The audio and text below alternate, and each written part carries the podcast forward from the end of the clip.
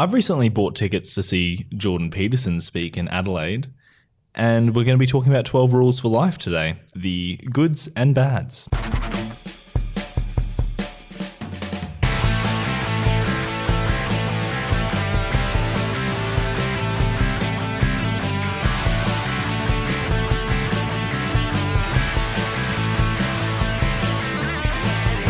I'm here with David Olney. How are you, David? Very well, thank you, Tim. That's good to hear, mate. Listen, um, I know we've both read uh, twelve Rules for Life by Jordan Peterson, and you yourself have read uh, Maps of Meaning. Um, I think there's a lot to unpack about Jordan Peterson and his entire philosophy, but let's try and whittle it down to twelve Rules for Life. I think we can personally just go through each of the rules and discuss them. I think that'd be a great place to start. I think for listeners' sake, anyone out there thinking about reading Maps of Meaning, make sure you leave a month because it is the densest thing I have ever read, well, in my case, listened to, with mm. Jordan Peterson reading it, which is fantastic because the author's own voice means all the inflections are in the right place. But if we can imagine that if we pile enough, you know, plants on top of each other fifty million years ago, they eventually become coal. Maps of Meaning is like the short version for your brain. Mm. It's it was meant to be the densest thing that he's ever written as well. Right? Oh, yeah. yeah so. When he talks about writing it, you go, okay, I can understand why when it was marked and became his PhD and got him his doctorate, people just went, whoa, this guy is going to be important. you know, there is no doubt in it. To be able to synthesize in that many layers, that level of integration, that level of complexity, to keep all the balls in the air, all the intellectual ideas, all the questions of faith and reason ticking along together in a united form is a spectacular achievement. Mm. That's the overarching uh, accomplishment, well, uh, attempt, isn't it, the, to to meld faith and reason? I think that that's the essence of it, and in a sense that's why I thought it would be good to talk about the twelve rules today, because there's a history of interesting people talking about the link between faith and reason. The most famous modern one is Leo Strauss, uh, a German Jew who thankfully escaped to America before the Holocaust. Mm.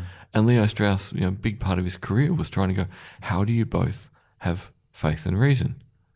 And to my mind, everyone who writes on this, you know, overwrites on this. The simple thing is, if you're going to be a person of faith and you're going to use reason, except there's going to be some inevitable discomfort. That faith is inexplicable. It is, it's real, it's powerful for the people who feel it. But also accept that from a perspective of reason, you can't ever explain your faith. Mm. Don't try and resolve them, accept the dichotomy. So, you know, this is why I think trying to make some more sense of Jordan Peterson is very important, because I can't work out if he's gone down the Leo Strauss path of accepting the dichotomy, or if he's gone more down the path of Pascal's Wager or C S Lewis's argument that, well, if in doubt, isn't it a better idea to have faith just in case when you die you meet God? So I'm not sure if he's doing the, the difficult work of Leo Strauss mm. or the unconvincing work, in my opinion, of Pascal and C S Lewis, where, no, I have friends with serious levels of faith. It's deep in them. It's a part of them. It's indivisible from who they are and how they function. And to suggest to them, oh, you've only got faith, you know, just in case, would be an atrocious way to define, explain, justify why to have faith. Mm. So I think I want to go through the twelve rules to go, well, do these twelve rules stand up despite the uncomfortable dichotomy in Peterson's thought process?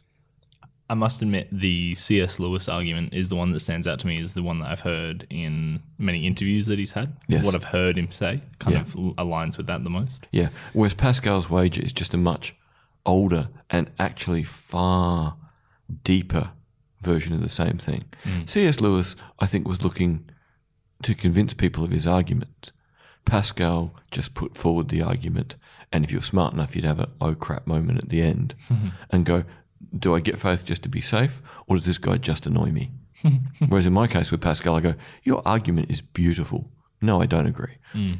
The thing that I, I don't think Jordan Peterson necessarily threatens that if you don't have faith, uh, something bad will happen necessarily, or at least from what I've read. But, no, I don't think there's any threat mm. in there. Yeah, he's not doing a C S. Lewis on us. Mm. He's not trying to proselytize, but there is an underlying either logic or tension or dichotomy between faith and reason in his writing mm. that is not clear enough for us to know, I don't think, where he entirely sits on mm. the question, which then means even if we like the end point, the rules are awesome. Mm. Mm. And that's sort of part of what we need to go through today is the rules are really good, really useful. But if you start going deep into where they come from, it gets more and more nebulous. Yeah, that's right. Because they all have a physical presence, at least. Absolutely. So, so you can read them very physically, or you can mm. read them from a spiritual perspective, mm. or you could read them, you know, from a C S. Lewis perspective of going, I can reason this, but I can also reason that I should hedge my bets. Mm. And the problem is that's a very broad spectrum. And on someone who is being so misrepresented, misquoted, who will try and answer a question in thirty seconds, you know, for you know, an interviewer, and in doing so only get such a small part of what he's capable of saying, it's almost like the more he's talking, the more confused we're all getting about what he actually meant. Well, this is the point of going back to the books. Mm. The guy is amazing and totally coherent when he's given the time to put all the pieces together. But within the apparent coherence is still the unanswered question of how to balance faith and reason. Mm. So we'll get into it, I suppose. The first rule that Mister Peterson, Doctor Peterson, outlines in his book is stand up straight with your shoulders back. It definitely has had in his interviews a lot of political Absolutely. Uh, this is the one extrapolation. That the, the neocons, you know, the conservatives in the world have grabbed hold of very powerfully, and that this has been grabbed very hard by strange variations of the men's movement. Mm. So how it's written and how it's been perceived seem to have no relation to each other. What did you take away from the chapter as a young guy kind of reading this as part of your early years of reading philosophy? Uh, one of those, again, like a lot of these rules, you already know what he's talking about, but then he explains them in such a succinct way that you are able to encapsulate these ideas um, in, into one concept. So for me, it was all those things that you might have heard when you were a child, which is like, you know, if you pretend to smile for, you know, a few days, you'll find yourself actually smiling more. Mm. And that's kind of how I felt about it. It was one of those things that when I just take it as face value and you don't necessarily read the entire chapter and you're just trying to stand up straight, pull your shoulders back, presenting yourself out in the world with confidence, it has impacted the way that I've perceived myself in certain situations. And then I started to do things that are along those lines, which is like, you know, dress for the job you want, not the mm. job you have. Precisely. So it's one of those things that I found incredibly useful from a physical perspective. Going into the chapter and reading about lobsters and the whole serotonin thing is just perhaps proof of how deep yeah. and long ago it is. Mm. Yeah. See, the interesting thing with this is, you know, um, there's a lady out there called Amy Cuddy that's done tons of work on power postures. Mm. That, you know, but simply before an important meeting, going into the bathroom and standing there with your feet as wide as your shoulders apart, your hands on your hips and your chin up, will change your brain chemistry. Mm. Now, lots of people are now questioning some of Amy Cuddy's research. But in a sense, if Peterson has done the ancient argument, Cuddy has done the current state of the human brain mm. for this question of if you look like you are this appealing, confident person by standing up straight and smiling and looking confident and coherent, that's probably how you'll be perceived. And more importantly, that's how you'll start thinking of yourself. Mm. So in a world where we all do the, you know, the, you know, smartphone hunch, roll our shoulders, chin down, you know, come on, I'm a blind guy and even I look down at my phone because clearly it's so deep in the human brain to put your head in the general direction of what you're doing mm. that I do it without being able to see it. Mm. So telling all of us to stand up tall, kind of very powerful. So I would actually argue this is probably one of the least controversial and strange Definitely. Chapters, mm. yet all sorts of strange conservatives have grabbed it as some sort of underpinning for a kind of aggressive conservative collectivism. Mm. So there I think, you know, audience, pay close attention to what Peterson writes, not what people say about Peterson. Yes. Because there's a radical difference between, you know, what he writes and what people say about him, including us. Like, you know, listen to us, but go read the book. Mm, that's true, because we're probably going to We're going to do our own version, because yeah. I've read a lot of Leo Strauss. I've, you know, read and partially edited a PhD thesis on Strauss. Yeah, yeah. Strange side note, but a friend of mine did a PhD on Leo Strauss, which I agreed to read the whole first draft.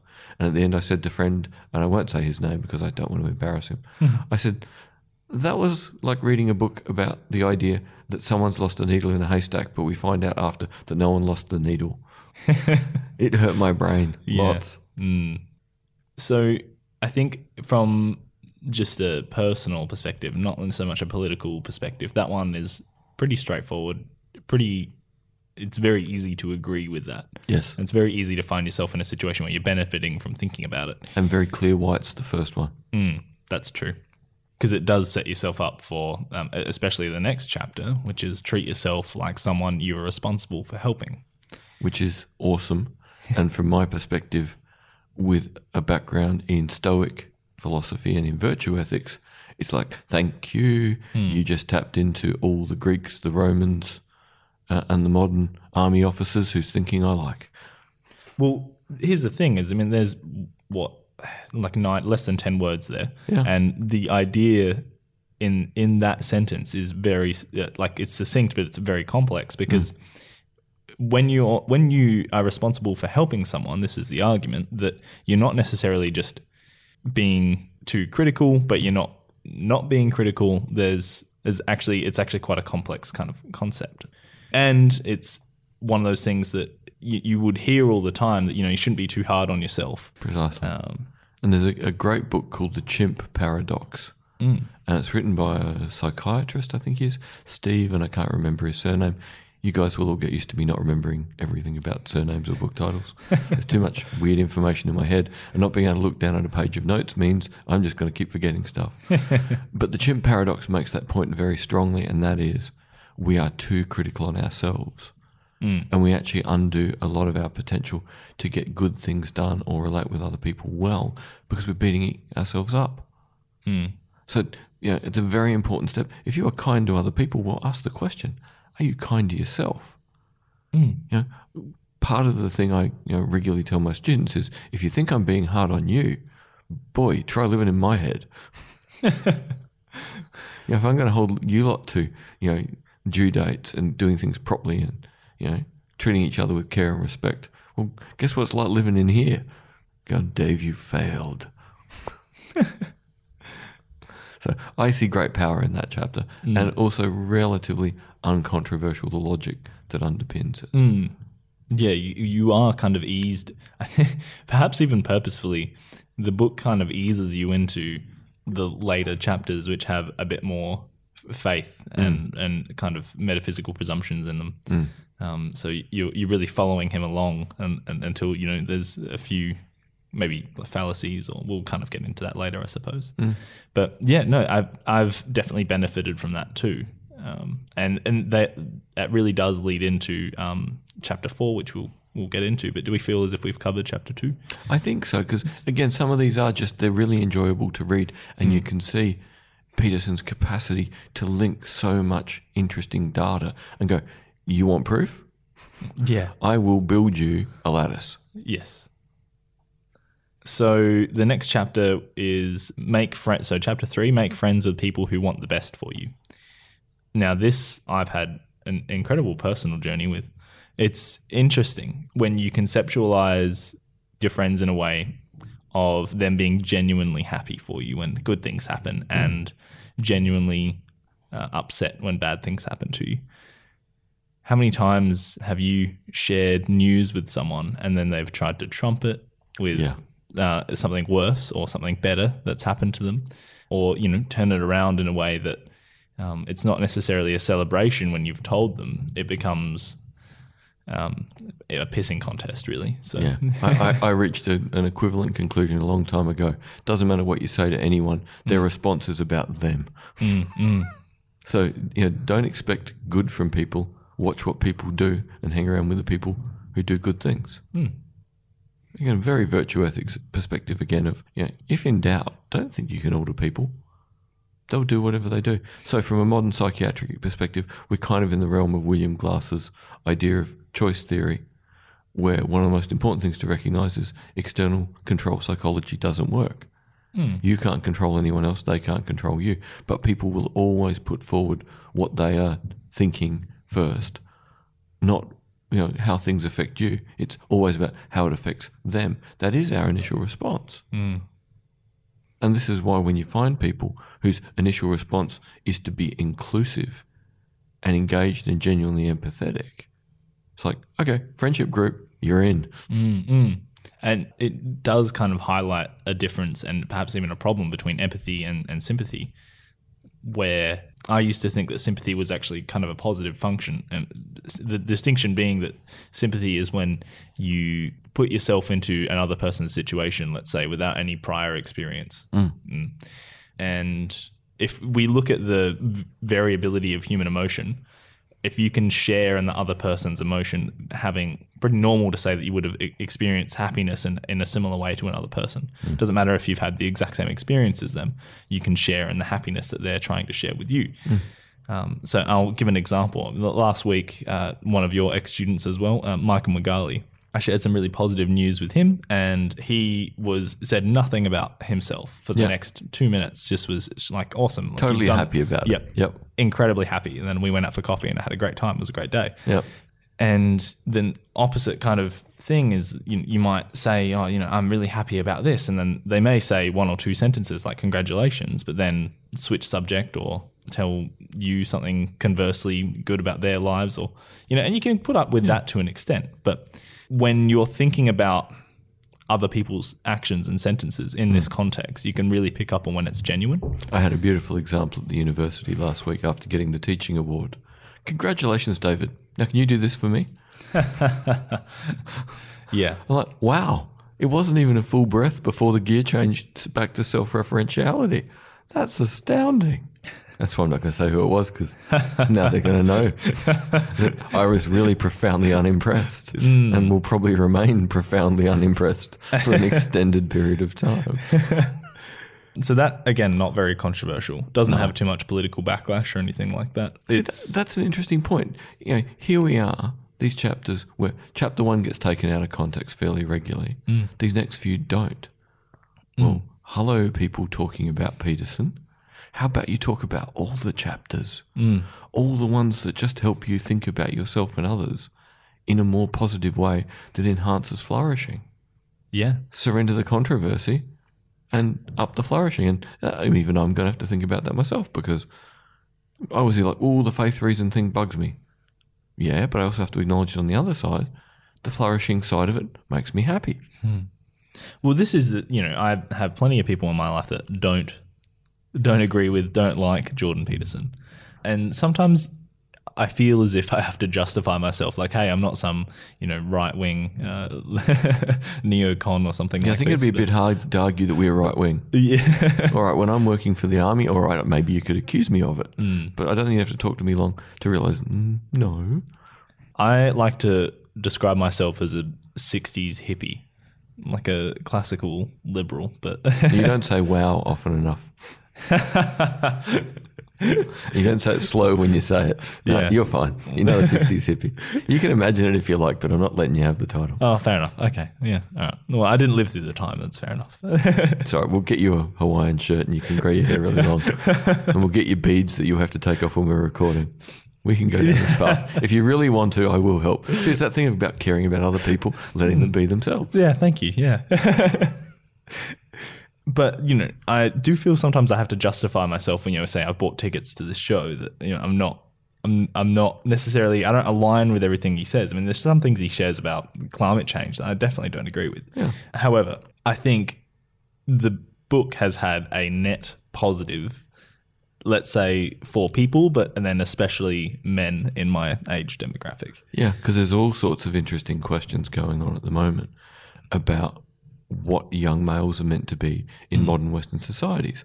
So, you know, Phil Zimbardo wrote a book about this, something like Young Men Adrift. You know, the point being that who and what should a young man become in the United States now? And, you know, some fascinating things came out of his book. And one of the most interesting things is when he, you know, managed to do a survey of young guys going into the U S Army and Marines. Mm. And they said one of the principal reasons they joined was not to go to war. They don't really want to go to war. They joined because it was one of the few places that they were still allowed to be overtly masculine. Mm. So, you know, this is not just a Jordan Peterson issue.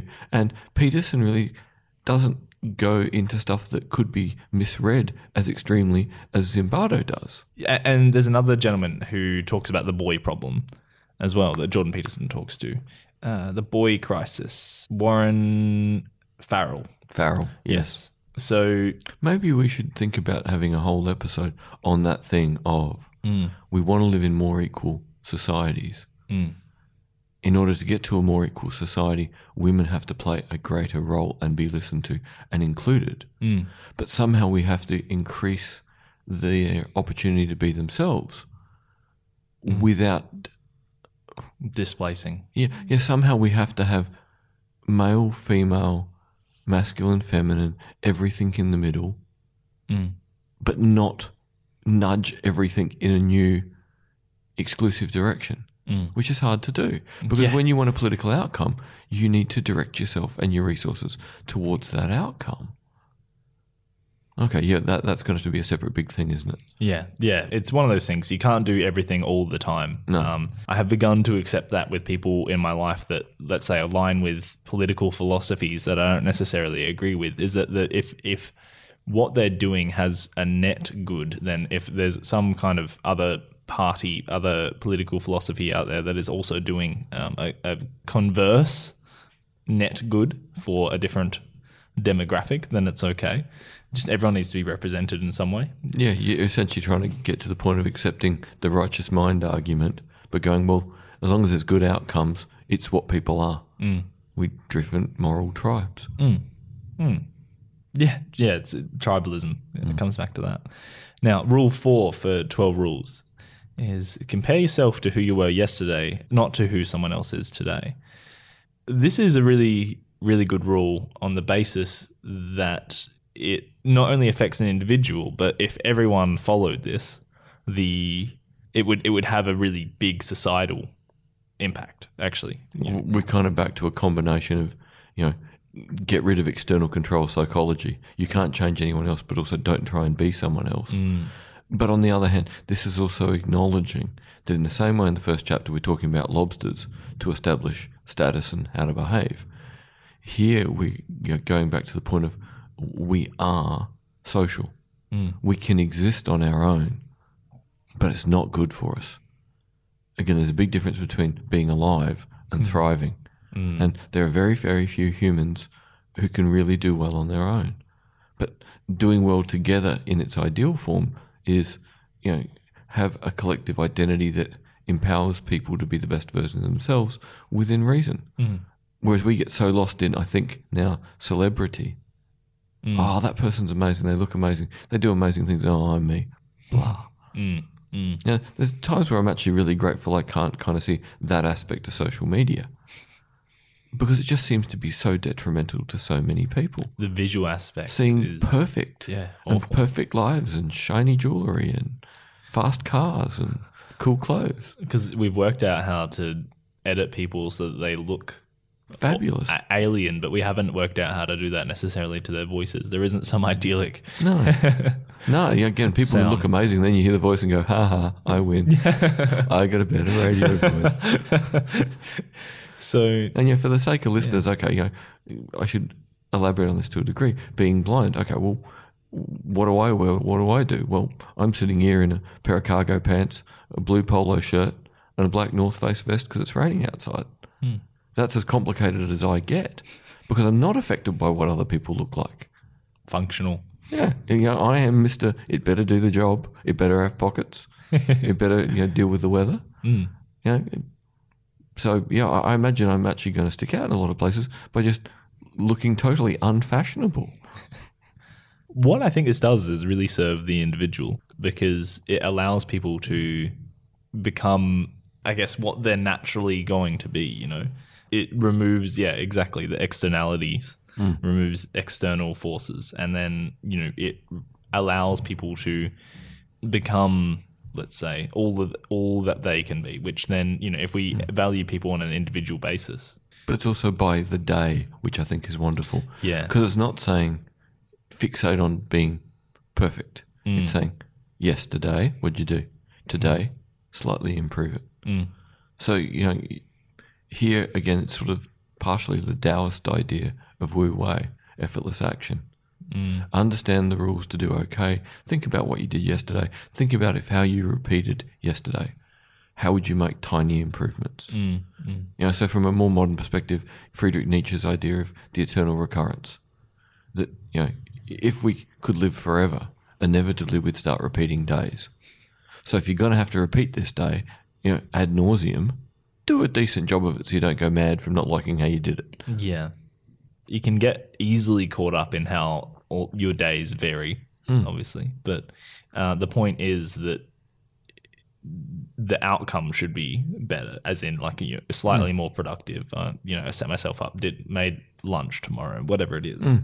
Um, made made it so that tomorrow I'm I'm set up better to to do even better again, and then the flow on effects from that are incredible. Mm.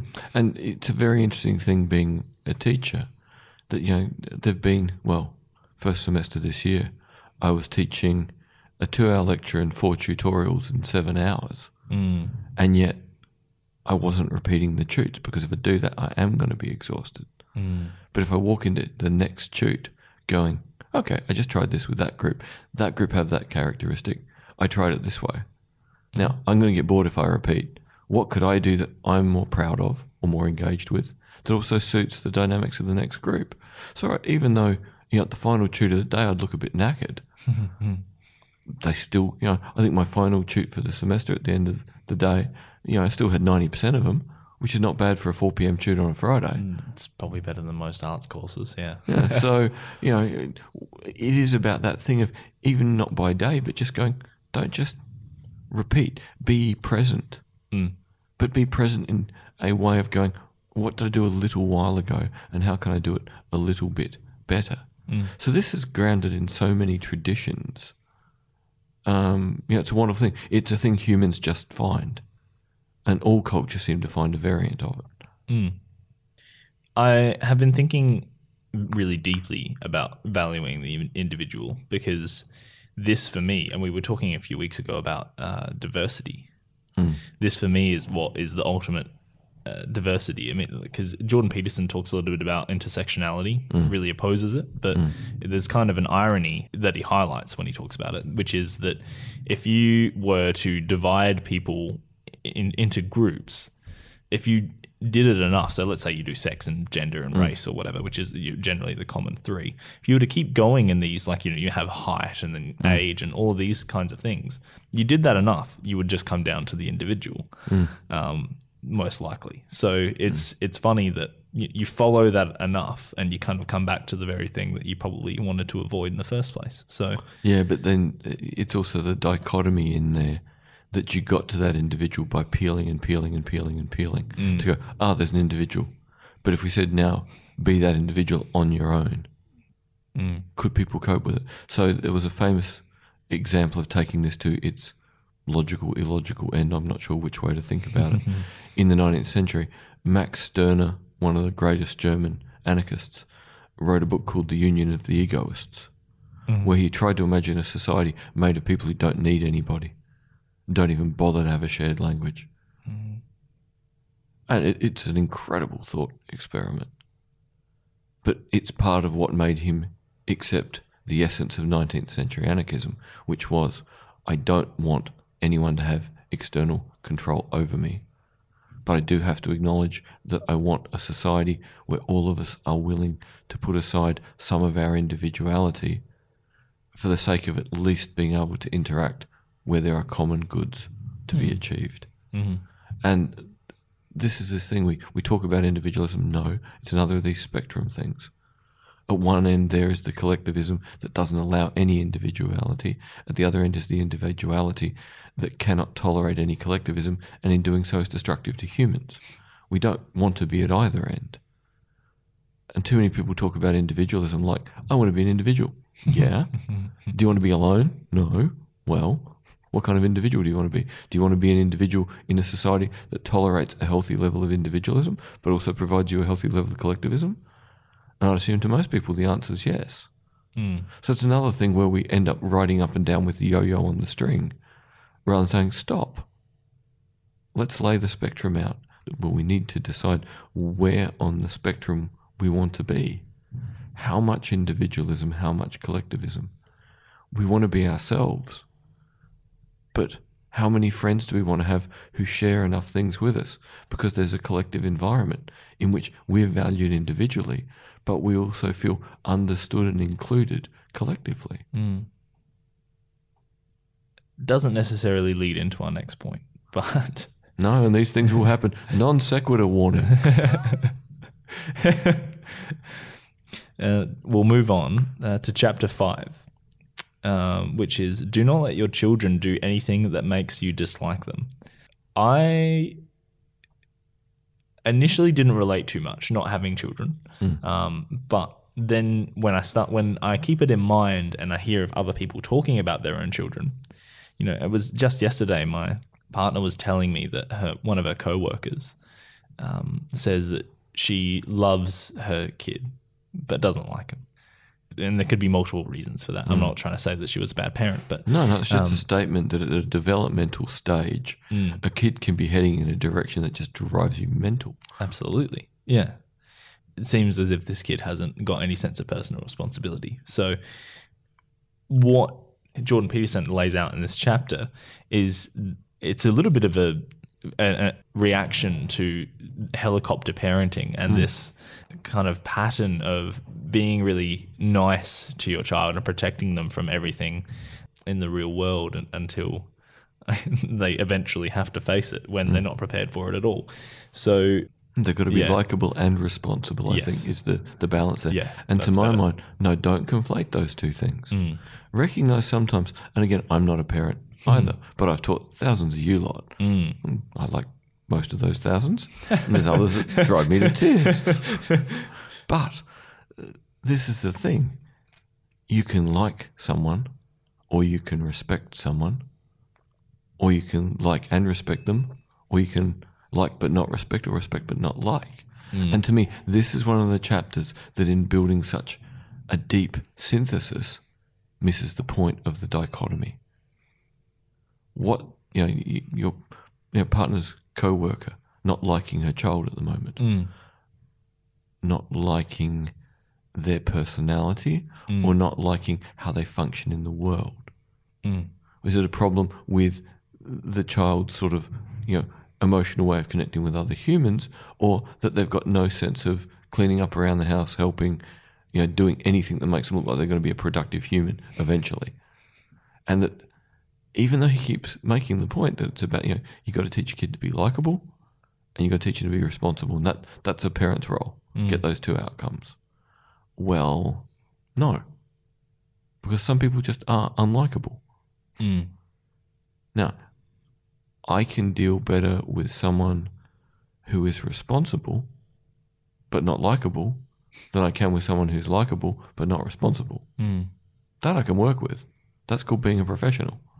And let's be blunt, parents have to kind of be professional parents. You're a parent, you don't get out of the gig. Like when I signed up to teach for a whole semester, guess what, students, you're mine for twelve weeks. And I'm not going to, you know, tell you to go away or go, you know, you, you have let me down. I'm going to go, what can I put in front of this person to try and get the enhanced outcome of making them more confident and responsible that I can do? So, you know, for years and years as a teacher, I would have never used the word likable. Mm. I would have gone, okay, if someone is confident and engaged and engaging, that's what I really want. And I want them to be responsible and get the work done. So likable is such a subjective thing and so culturally specific. Whereas if we can stretch it out to, you know, is this person confident? Are they engaged? Are they engaging? You know, it's like the word flourishing. If you say, are you happy? Oh, maybe, or maybe not. But if you say flourishing, flourishing actually means something. Mm.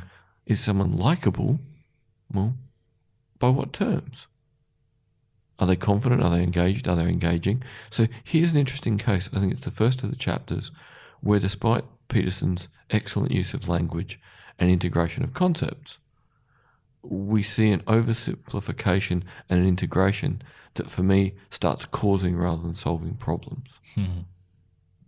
Now, not to deny the value of the chapters before, or the problems that I'll have with later chapters are different to this one, but this is the first time I went, hang on, yeah, well, it sounds great, but it doesn't work. As in the first four, don't? Well, no, no. that th- this thing of likable and responsible to me doesn't work. Mm, mm. You know, it's the likable and responsible. No, they are different things. I don't need them both. But is it is it different in the sense of a parent to child relationship?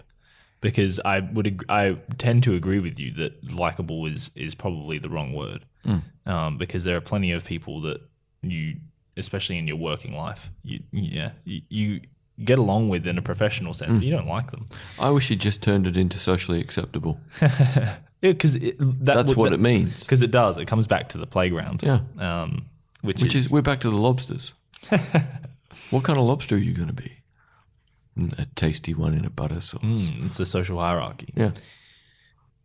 Yeah, you're right. It is. It's an oversimplification when you put likable, or or it's just too ambiguous. Mm. And even responsible, great word. Mm. If we know what setting we're talking about, what individually responsible, socially responsible. Balance the dichotomy effectively. Getting it down to likable and responsible is like, oh, okay, what? But I mean, you know, that then, you know, if you were to put those in there, that would end up being two sentences instead of one. Maybe that was the maybe that was the reason. But mm. um, but it seems to me, from talking to a lot of people about this chapter, mm. they haven't deep dived into likable and responsible. No, I admittedly hadn't. Mm. Um, as well. So from the from the outset, let's say let's say we take it into socially responsible, mm. because it is about re- it is about the relationships between uh, parent and child, and then child to other children. Mm. And let's say instead of yeah dislike, what was the uh, well, how about f- phrase we used? How about we turn it into sort of socially, you know, acceptable and responsible? Yes. Yes. In that sense, I think it does work. If yeah. you were to if you were to put that in there, if you were to make it that specific, I think. Um, but but then what? Maybe from a psychological point of view, is we're missing is then perhaps the data that was backing up this chap- chapter. In that it's not all of the same thing that he was talking about. No, but then we're also acknowledging that with that first word, socially, mm. which social setting? Mm. Mm. So if we define our society, our time, our place, what we're trying to achieve, then acceptability and responsibility are going to be contingent on our definition of the social. So we're going to force ourselves to be more grounded, mm. I think. Again, listeners, email us if we're wrong. Number six, um, if we're if we're done with pillars, if we're done with five. Yeah. I think so. We so. could keep on that for an hour, but I yeah. don't think we're going to add any value True. beyond where we are now. Number six, which is uh, set your house in perfect order before you criticize the world. Now, I've heard a few, a few things about, a few things about this, which is which is quite funny. That Jordan Peterson does um, some vlogs or um, online ask me anythings, um, and in in those you can notice that his office is quite messy, mm-hmm. which is quite funny because a premise of this chapter is uh, clean up your room, mm. um, and. Then, you know, um, I'm also kind of taking from this chapter that you should practice what you preach. Mm. Um, and so there's a bit of a hip, uh, hypocrisy. Well, in, it seems to me one. There's almost maybe two things here, mm. because the whole thing of make your world neat strikes me as two things. First is that, you know, wonderful old comment, uh, people who live in glass houses should not throw stones. Mm. And the second one is Bill McRaven's, you know, uh, commencement address at Texas University, which then became a book, where the first premise is make your bed. Because mm. if your whole day turns to garbage, you still come home to a nicely made bed. Yeah. Something was an achievement. You Definitely. started with a little accomplishment, setting the trend for further little accomplishments. Mm. So, again, it's one of these things, it seems simple, but where do we want the level of ambiguity? Are we going towards the side of don't throw stones or make your bed? Because I would, in a sense, I would rather the don't throw stones if you live in glass houses, or people who live in glass houses shouldn't throw stones as one thing, mm. and start the day by making your bed as a second thing, mm. and don't try and combine them. Yes. You know, I feel very similarly because they seem to be in tension with one another. Yes. I tend toward the uh, make your bed, mm. which is um, also really plays into... Uh, compare yourself to who you were yesterday. Yes. Um, it's it's one of those things that you can do which is productive, that is, you know, sets yourself up better for later in the future. So um, and that's something, you know, I'm I've always actually really been almost O C D level about keeping my room neat and having a little corner of the universe that's uh, mine and and and is clean. There's an interesting book out there called Messy mm. that is all about how messiness is actually good for freeing the brain to think of the new. And, and I think it's probably true. But don't overstate what they mean by messy. You know, messy is giving yourself wiggle room, flexibility, openness mm. to get beyond O C D. And you know, at some level, I have to put everything in the same place every time. Mm. So I find it again. So do I like doing that? No. It means I spend more time putting everything away properly. It means I spend more time setting everything up exactly so tomorrow I can be out the door and, you know, on with my day quickly. Mm. Do I like it? No. Has it become habitual? Yes.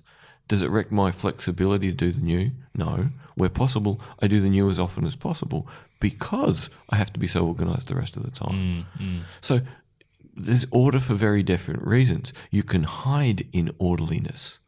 You can use orderliness as a way of ignoring, avoiding disorder.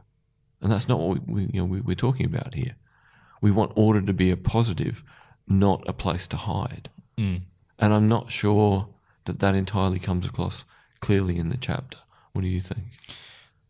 No, but it's something that's been present in my life. It's, it's one of those chapters that I kind of glossed over only because... when I started to read into it, I connected with it a bit, but then I was like, I'm kind of already have my head around this and I don't necessarily yeah. want anyone messing with what I've You've got going. You've got your version. It's a successful version. Mm. It makes you orderly enough to feel productive, to hold yourself to an account that makes you feel positive about your own day. Mm. But beyond that, moving on. Yeah. yeah. But I've connected with it enough to, to try and share it with other people. But, I mean, you've kind of given me um, a more uh, concise version of what I've been thinking. Okay. I have... I'm, I'm I enjoy putting things away, mm. but you know, um, I, I, exactly kind of as you were explaining, I do enjoy cha- I enjoy the process even, mm. but also the result of changing my room around, putting mm. things in different, exploring what is the best way mm. that I can possibly have, you know, my house or whatever it is, my computer, my desktop, what is the best way I can organize my files so that mm. I can, you know, access things quickly. Mm. Um, admittedly, there's probably a little bit of immovability once I find something that is so successful that I, I dare not try and, um, you know, dare not move it again because it's it's probably as optimal as it's going to be, let's say. But, yeah, but I would argue that could be part of being at the stage of being a young adult mm. is getting towards the end of uni, starting to make very big decisions about what comes next. Mm. When you're facing the really big new things in life, having some other things in order and relying on their order as an anchor mm. is really important. So there are times where some things lose their flexibility for change for a while because they are the rock and the anchor. Mm. And as long as they don't stay the rock and the anchor forever, as long as you don't pile rocks on rocks on rocks and eventually end up with a bunch of rocks you can't move, it's not really any problem. Mm. So for me, something little like where I live, my cane and my watch and my hat, totally and utterly non-negotiable. Yes. Other stuff I want to try and do different because as long as the anchor's there, there is flexibility in other things. Mm. I think that plays into what we just talked about, which an overarching theme of the book is um, a balance between chaos and order. Mm.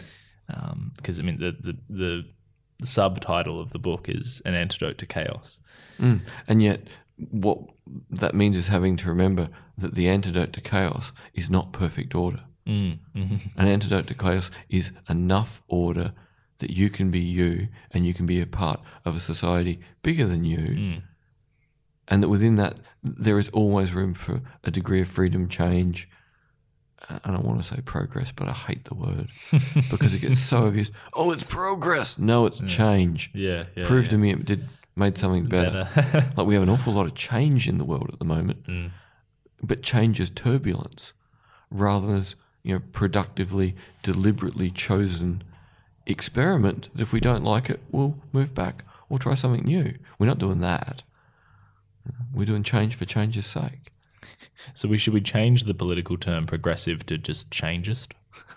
Well, I, I would argue at the moment we're in changist and I want progressive back. Mm, mm. And yet, you know, we have to use progress and progressive in politics mm. because we don't have a better word at present. No, that's true. Um, so it it depends very much on the setting. You know, would I want to vote for a progressive political party? Yes. Am I obsessed with a world that talks about progress? No. So, okay, you know, listeners, you're going to get you very used to me deliberately setting up dichotomies mm. because it's part of how I make myself be organised to recognise there is a framework in which I'm trying to function, but not to ever say that there is only one line, one point, one answer. Mm. I'm more interested in where the edges are that you don't want to go beyond than where the golden mean is. Now, like, I like Aristotle and the golden mean. Find the balance point of a bit of everything, everything in moderation. But you don't know where that is until you know where the extremes are. So to, to find the golden mean, you have to identify and label the extreme. There you are. There's a nice sentence for the day, isn't it? Yeah, because that has a lot of political weight behind it for sure. I think for me, it really, it, balance is the thing that kind of... Um, mm.